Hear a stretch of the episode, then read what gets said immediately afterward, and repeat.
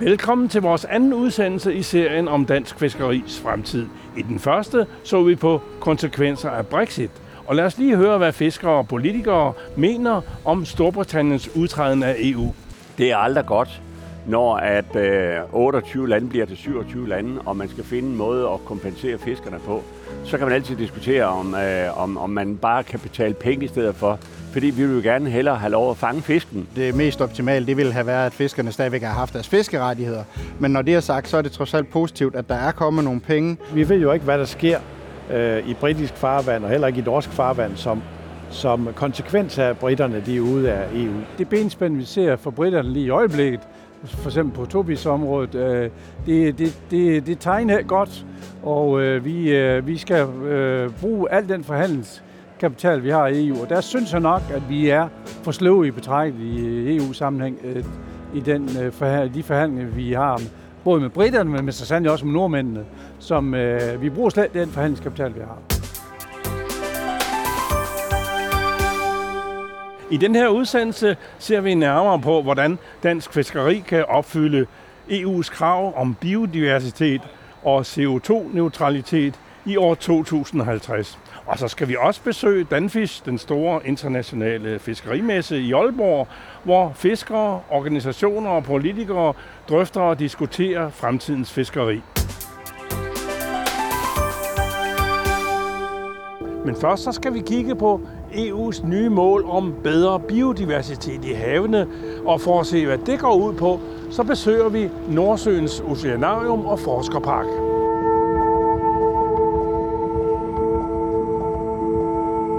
Ude i de store have, hvor vi øh, fisker rigtig meget, det er ikke kun i Danmark, men i E U i det hele taget, der hænger tingene sammen. Det er en sammenhængende fødekæde, og det er vigtigt, at vi passer på vores biodiversitet, det vil sige hver enkelt element i det samlede livscyklus, der er ude i havene. Så derfor er begrebet øh, biodiversitet i det hele taget et vigtigt begreb. Så det, der er godt i de her år, det er, at der er sat øget fokus på det, fra politisk side og fra øh, forskningsside, at der skal være sammenhæng i det, vi laver. Vi skal, ikke, øh, vi skal høste det i havene, som naturen kan, kan, kan klare og, og holde til, og det skal man lave fælles aftaler omkring. Vi har nogle faciliteter, som er helt unikke her på akvariet. Vil du lave et, et eksperiment med en makrelstime, så er det ikke nemt at sætte op i et lille laboratorium. Så skal man ind og have fat i en oceanarietank, som den vi står ved her.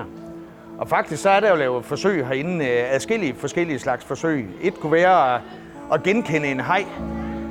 Så når man er ude i dag og fisker pelagiske stimefisk, så vil pikhajer også være pelagiske og vil være tit og ofte være på jagt efter de sild, man fisker efter. Og i dag har man testet sit grej herinde, hvor man så kan genkende en sild, men nu også en pikhaj, for man har fået billedet af den herinde i oceanariet. Så skipperen i fremtiden vil kunne se, at nu er der pikhajer i hans, i hans net, når han fisker sild og kan stoppe fiskeriet, så han slipper for at fiske pikhajerne som bifangst.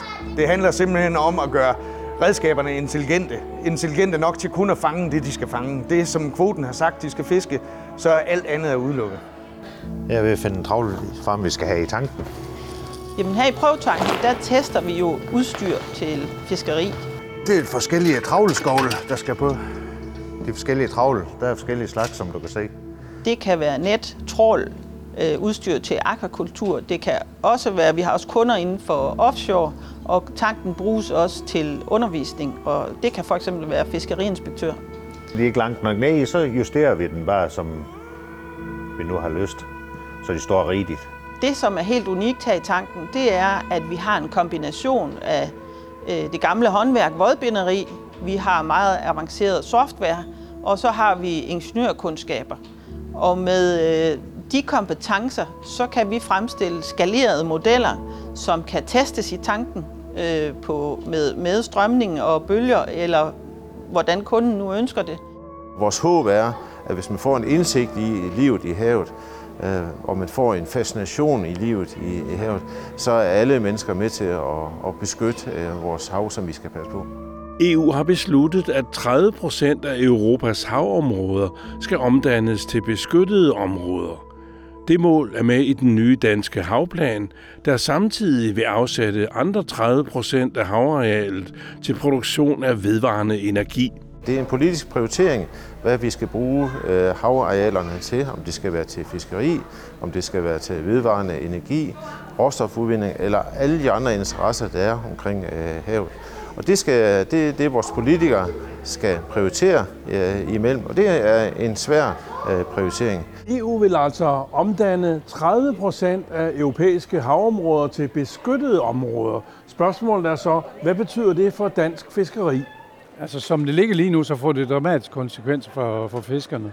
Øh, I min bog, der står det, at vi er nødt til at sammentænke de, de tre elementer, altså både vedvarende energi, men naturbeskyttelse, men også, også at, at vi, vi stadigvæk skal have nogle områder, hvor, hvor vi kan fange fiskene, fordi de bliver aldrig umoderne at spise, og vi skal have animalske proteiner, og der er fisk en af de mest C O to venlige øh, animalske proteiner, vi kan, vi overhovedet kan, øh, kan komme med. Så derfor skal vi have de tre Øh, tre ting tænkt ind i en, i en sammenhæng, sådan at alle tre øh, øh, programmer de kan, øh, de kan køre. Altså øh, vedvarende energi, naturgenopretning, men så også det, at der skal være sted at fiske, fiske i. Men det mærkelige det er, at det, det er på de samme arealer, de, de tre ting, de, øh, de, de helst vil være. Altså fisken, de er, de er nu engang der, hvor de er, men det er der, hvor man gerne vil have naturgenopretning, men det er også der, hvor man gerne vil have V E-energi, fordi, øh, vedvarende energi, fordi det er der, det er, øh, det, det er så dybt øh, farvet. Jamen, vi har jo været, øh, faktisk alle folketingspartier er blevet enige om en havplan, hvor vi kan gøre de her ting. Vi har behov for, og i forhold til den grønne omstilling, at kan sætte nogle vindmøller op og nogle andre ting ude på havet, og det skal man finde en løsning på, og en af dem er, at fiskerne nu er høringsberettiget. Det var de ikke før, når man skal stille sådan noget V E-energi op ude på, på havet. Og der er kamp om pladserne allerede i dag. Øh, der er jo masser af steder, fiskerne ikke øh, må fiske. Øh, og der er øh, stenrev, der er elkabler, der er masser af ting derude. Så det område, som fiskerne rent faktisk må fiske på, er blevet mindre igennem årene, og det bliver nok mindre i fremtiden, fordi nu står vi altså i en situation med en økologisk øh, katastrofe derude, øh, fordi vores, øh, det nære havmiljø, fjordene, øh, ja, selv vores åer også lider under for meget kvælstof, og øh, der har måske også været overfiskeri, og vi kommer til at kigge på, om der er nogle steder, vi ikke kan trawle i fremtiden. Så det bliver en barsk omgang, men en nødvendig omgang, vi skal igennem. Først og fremmest er det vigtigt at sige, at der er jo ikke nogen, der har større interesse i at beskytte havmiljøet end fiskerne. Det er jo det, de lever af, at vi har et produktivt havmiljø fri for forurening og, øh, og så videre. Men samtidig så skal der jo være plads til at fiske på, så når man øh, vil øh, totalfrede meget store områder eller udlægge dem til vindmølleparker, jamen så får vi nogle udfordringer i forhold til den plads, der er på havet, der hvor vi kan, vi kan fiske. Øh, der er jo også andre brugere af havet, øh, transportsektoren, øh, hvad hedder det, øh, det rekreative øh, øh, sejlere osv. Så, så, så vi får nogle interne udfordringer med at, at klumpe os tættere sammen. Derfor så er det helt afgørende, at den her fredning og de her udpegninger, de er målrettet, og de foregår i dialog med, med sektoren, sådan at vi finder de rigtige steder, øh, og sådan at vi samtidig kan holde områder fri til fiskeri. Altså, hvis man tager de negative briller på, så får det ret stort, fordi noget af det, vi har set tidligere, det har jo været, at de har, de har udlagt de her beskyttede zoner i områder, hvor det, det, det ødelægger fiskeriet. Øh, virkeligheden er jo, at hvis man ikke er ude på politisk at ødelægge fiskeriet, så kan man faktisk udlægge det her rigtig, rigtig mange steder. Vi har masser af hav, også rigeligt op til de tredive procent, som vi kunne udlægge. Men, men det er åbenbart, der er jo en eller anden politisk ambition, især vel nok de meget venstreorienterede partier, at kan man nu få taget liv af landbrug og fiskeri, så er det jo en fantastisk ting i sig selv. Øh, det bliver vi nødt til at gøre opmærksom på at kæmpe imod, fordi noget af det er jo også bare fordi, At, at, at man sætter en firkant på et kort et bestemt sted. Hvis det nu lige hjørne, det, det, det rammer en, en fiskezone, så skal vi være villige til at flytte rundt på tingene. Ja, altså nu var vi, har jeg selv siddet med i forhandlinger om havplanen, og der havde vi rigtig stort fokus på netop, hvor er det henne, man vil ligge de her øh, energiøer, hvor er det henne, man vil øh, lave fredninger, fordi selvfølgelig skal vi passe på havmiljøet, men i og med, vi har det hav, vi har, så behøves man heller ikke tage det hele og ligge lige nøjagtigt i de, der, i de allervigtigste fiskeområder. Øh, og der har vi, det har vi kigget meget ind i, da vi sad i de forhandlinger her, og hvad jeg har hørt, så lyder det til, at fiskeriet de i hvert fald er okay tilfreds med den måde, det er blevet lagt ud her, og har, vi har fået nogle øh, garantier for os, at det vedvarende energi, det ikke kommer til at overstige de her tredive procent, så der rent faktisk bliver mulighed for at have nogle gode fiskepladser. Det er jeg glad for, der står i havplanen. Det er, der lægger stor vægt på sameksistens. Øh, og, og det forstår vi sådan, at der skal tages hensyn til både natur, fiskeri og havvind. Og det, det, det, det kan faktisk godt gå op, fordi der, hvor vi påvirker havbunden for eksempel, det udgør kun treogtredive procent. Så det går næsten op i op det hele øh, i, et, i et flot regnestykke. Problemet i det her, det er at få brikkerne puslet rigtig sammen, øh, og, og det vil være en udfordring. Og, men det er det, vi går ind i øh, med en øh, positiv tilgang, at der skal være plads til fiskeriet. De vigtigste fiskepladser, de skal ikke lukkes af hverken af hensyn til havvind eller, eller naturbeskyttelse. Det giver ikke mening at lukke der, hvor der er flest fisk, fordi så skal vi bruge mere energi og forstyrre mere bund for at fange den samme mængde. Hvorfor er det vigtigt, at vi har fælles E U-krav om biodiversitet og ikke bare lade det være op til hver enkelt land? Det er, synes jeg, er helt afgørende øh, vigtigt. Det er således, at vores havsystemer hænger sammen. Vi har ikke et hav, der kun er omkring øh, Danmark. Fiskebestandene bevæger sig også på tværs af kontinenter, øh, på tværs af, af, af lande. Så derfor skal det være et sammenhængende øh, system, hvor vi beskytter vores hav, og man bliver enige om i E U-regi, og hvilke fiskekvoter det skal være, og hvor store de, de skal være. Det er sammenhængende systemer, vi har med at gøre. Den nye plan lægger op til økonomisk kompensation til danske fiskere, hvis de ikke kan opretholde det hidtidige niveau med hensyn til økonomi og fiskeri i den nye havplan.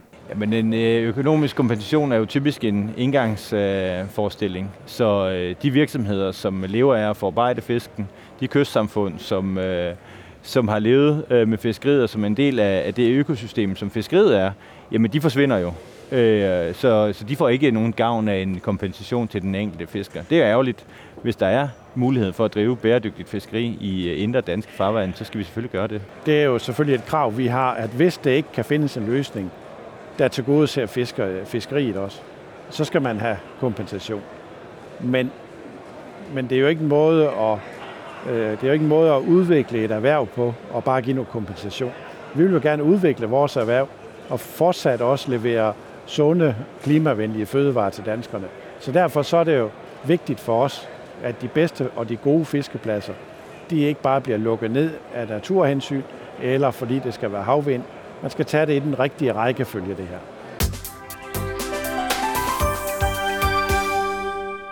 Vi tager til Aalborg. Vi besøger en af verdens største fiskerimesser, Danfisk.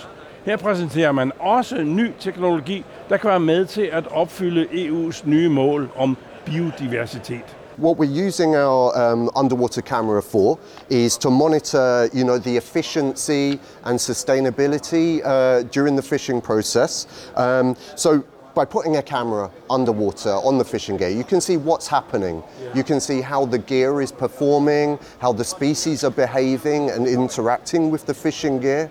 So we're not only talking target catch, but we're also interested in unwanted catch as well, because we would like to reduce that and or promote the reduction and the selectivity of the catch. So making the fishing more precise. We, we talk about precision fishing. Our vision is a world where oceans and people thrive together. So we believe that fishing, commercial fishing, can continue and it can be done in a way that respects the ocean and maintains and promotes biodiversity. Uh, what we're trying to do is uh, reverse the curve. So where biodiversity is impacted, we actually want to turn that around and restore biodiversity. Jeg gør jo i hvert fald alt, hvad jeg kan i dag for at passe på biodiversiteten, ikke? Og, og så skal vi selvfølgelig også tænke os om både, hvad vi vasker vores både i, og, og hvordan vi ellers behandler havet. Og for guds skyld skal vi altid have vores affald med ind. Det er der vist mange, der stadigvæk glemmer, tror jeg. Det er jo meget her for Danmark, der går ind og blander sig i, hvordan at fiskeri foregår, og tror, at vi ødelægger alt, hvad der bevæger sig på bunden. Det er jo slet ikke sådan, det er. De fleste trål i dag, der har folk altså misforstået, for de fleste trål, de kører jo ikke i bunden i dag. Det er kun mindre trål, der fanger rødspæt og sådan noget. Alle dem, der fanger store fiskestimer der, de er jo langt op i vandet, så de ødelægger ikke noget. Jeg tror, uden at overdrive, så tror jeg, at vores generation og de sidste par generationer, vi har været med til at slå alt ihjel. Og hvis vi fortsætter på den måde, som vi er i gang i i dag, jamen så, så er der bare ikke noget vandet der rundt omkring længere. En anden udfordring for fiskerne er, at hele E U skal være klimaneutralt i år to tusind og halvtreds ifølge E U's målsætninger. For spørgsmålet er, kan erhvervsfiskerne nå at opfylde disse krav? Jamen, jeg er sikker på, at vi, vi, vi kan nå målet i tyve halvtreds med at blive C O to neutral på alle, på alle produktionsplatforme. Men det kræver en stor indsats, det kræver en, en kæmpe udvikling i nye, nye drivmidler til, til, vores, til vores motorer i, i I, i bådene, men også, men også den måde, vi bygger på. Altså der, der tror jeg også, at vi kommer til at kigge ind i nye metoder, så vi sætter så stort aftryk øh, på, når vi bygger. Og så det, det, det tredje, det er, at alt det, vi producerer til, øh, altså til både og til alle mulige andre ting, det skal kan genanvendes. Ja, det er jo en af de svære ting, øh, fordi vi ved, at øh, lige så vel som øh, lastbiler og fly og øh, de store skibe osv., og få dem til at sejle på noget andet, der er forskellige øh, ting, vi kan bruge, men øh, det er måske ammoniak, de skal sejle på i fremtiden, men øh, det at få dem over direkte på el øh, og batterier, øh, det er nok lidt svært for de øh, fartøjer, som sejler langt væk. Det kystnære fiskeri, der kan man måske lave noget. Så er det spørgsmål om, det kan lønne sig igen. Og der kan vi se, at nordmændene de subsidierer vældig. Fiskerne siger, hvis du vil tage noget elgrej ombord, så kan du næsten få betalt det hele. Og den mulighed har vi ikke, med mindre vi får nogle flere penge fra E U til det her. Så vi skal jo nå i mål med det, men jeg erkender, at det her det er en energitung branche. Og det er også svært at gøre noget ved, fordi at energipriserne er bare afsted. Og der er ingen afgift på, på, på diesel eller fuel oil til, til fiskekutterne. Så derfor er det, de, de er svære at hjælpe på den måde. I vores organisation, i Danmarks Pelagiske Produktionsorganisation, har vi en ambition om at være klimaneutrale i tyve fyrre allerede. Så lige ti år øh, før øh, resten af verden. Og det, det er jo fordi, vi tror på, at, den her, at teknologien den vil være der inden for en relativt øh, kort øh, periode. Og når først vi har muligheden for at sejle helt grønt, jamen, så har vi jo også en unik mulighed for at levere C O to neutrale proteiner til forbrugerne, og, og vi tror på, at fisken kommer til at få en helt anden øh, rolle i, øh, i, øh, i køkkenet øh, fremadrettet, lige præcis fordi vi kan levere de her C O to neutrale øh, proteiner. Jamen, jeg ved heller ikke, hvordan de skal realiseres. Nu er det heller ikke mig, der har fundet på de her halleluja-mål her, det er jeg jo ikke. Øh, I Nyborgerligt, der mener vi, at vi skal passe på miljøet. Vi skal også arbejde for, at vi får et meget bedre klima. Men vi skal holde op med at sætte de her fantasigrænser, fordi det lyder godt, når vi står og laver en skåltale. Jeg er ingen tvivl om, at vi kommer i mål på en eller anden måde med noget, med, med noget grønt brændstof. Jeg, jeg, jeg kan se, at Mærsk er i gang med at lave noget nu. Det kan sikkert også bruges på, på fiskebåden. Men vi skal bare huske, at en, en fiskebåd, det er jo ikke noget, der koster fem hundrede kroner ned i den lokale butik. Det er jo bare små både, koster tyve til tredive millioner. Og den har vi jo altså ikke råd til at sætte helt nyt øh, maskine i, bare fordi, at nu skal den være grøn til tyve tredive. Der kunne man måske igen det der med lige at tage tænkehatten på, sige, okay, det kan godt være, at vi ikke når det hundrede procent i tyve halvtreds, fordi der er nogle ting, der skal udfases, men så kan det være, at vi når enoghalvtreds eller tooghalvtreds. Og fakta er jo også bare, at uanset om vi ser holdt fuldstændig op med at ånde og spise i Danmark, så ændrer det ikke noget på verdens klima. Det vi kan byde ind med i den her debat, det er dybest set det er teknologi, det er viden, og det skal gøres med, med innovation nedefra, og fiskerne er meget, meget innovative, når det kommer til stykket. Jamen altså, det skal jo selvfølgelig realiseres, så vi skal derhen af, øh, og det skal vi heller sådan noget, men altså, jeg vil også sige, at går der nu et år ekstra, fordi vi skal bruge noget ekstra tid på at forske de rigtige midler derhen, og vi så stadigvæk bevarer et sundt fiskeri i Danmark, og bevarer arbejdspladserne ude i landdistrikterne, så tror jeg også, at vi overlever det, og som jeg siger, fiskerne gør rigtig meget allerede nu. Altså det, fiskerne er nogle af dem, der har en af de allerstørste interesser i sundt havmiljø, og de vil gerne, og de kan godt, men derfor er det bare vigtigt, at vi fra politisk side rent faktisk bakker op om den udvikling, der er, og understøtter forskningen i de rigtige midler, frem for at pålægge dem urimelige afgifter. Som det ser ud nu, så har vi ikke lige nøjagtigt den løsning, der skal til. Men, men fiskeriet står jo et godt sted, fordi de fødevarer, vi leverer, de genererer ikke i sig selv en klimabelastning. De bøvser ikke lige så meget som køerne. Øh, men vi har selvfølgelig et brændstofforbrug, øh, og det brændstofforbrug, det, det skal jo gøres klimaneutralt, før vi kommer i mål. Øh, så, så det er en stor opgave, og, og det er også en opgave, som vi gerne påtager os. Men Der er bare ikke lige den rigtige løsning for os lige nu. Øh, der er et stykke vej derhen, og det vil vi selvfølgelig arbejde på. Og også i, i relation til, til beskatning og så videre, så forsøge at sørge for, at, at der bliver en, en realistisk tilgang til det, så ikke man trækker økonomien ud af fiskeriet, så der ikke er penge til at lave en grøn omstilling. Jamen, det giver os jo de udfordringer, og det er vi jo i fuld gang med. Det er jo, at de brændstoffer, øh, fiskefartøjerne eksempelvis, sejler på, det jo skal være med grønne brændstoffer af en eller anden art.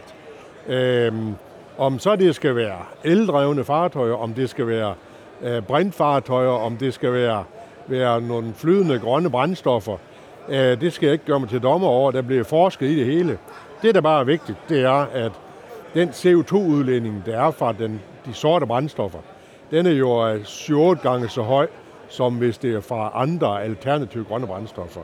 Øh, og det er pågår der i øjeblikket, også i Hershals, også i Jørgen Kommune og mange andre steder, et stort arbejde med at få, få det rigtige sæt op og at køre.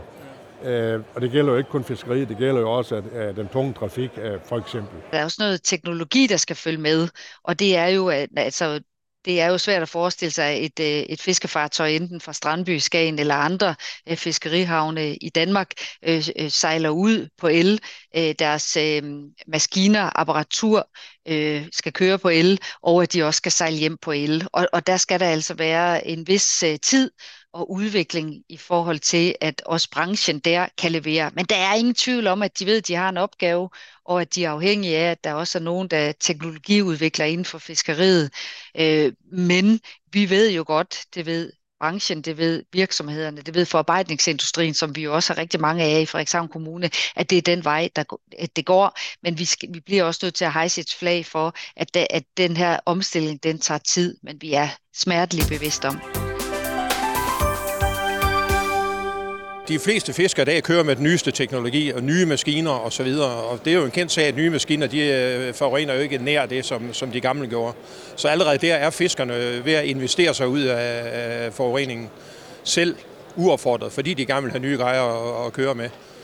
Det er en ting, og så kan man sige, at havnene de kan måske være dem, der leverer strøm til skibene, når de ligger ved kajen og, og losser osv., frem for de skal ligge og køre med egne maskiner. Jeg tror egentlig rigtig mange af de store i dag, også som jeg kender, jamen de gør alt, hvad de kan i dag for at kigge på, på klimavenlige maskiner og C O to-nedbringende maskiner osv., men, men det koster også bare enorme summer for dem, og det er et marked, der stadigvæk ikke er færdigudviklet. Jeg tror sådan set ikke, at der er en eneste fisker, Og, og, og redder, der vil være øh, uinteresseret i at stille om til nogle øh, mere øh, klimavenlige og, og grønne forskellige løsninger. Men teknologien skal jo kunne følge med til det, og teknologien skal kunne levere på de krav og de behov, vi stiller op. Og det er ikke tilfældet i dag, som jeg forstår det. Flere virksomheder præsenterer ny teknologi, der støtter fiskeindustrien på vej mod målet om at blive C O to-neutrale. Blandt andet virksomheden Grænly Diesel her bag mig, der præsenterer nye motorer, der er fremtidssikret til grøn energi. Så vi putter brint ind i den, og så kører den på ren brint. Og vi har også en formodning om, at den kommer på metanol.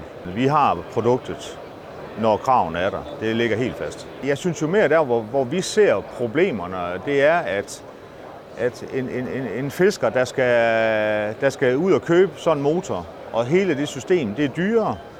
Bare alene at få øh, brinten ombord, eller metanolen, hvad det bliver, det bliver så dyrt.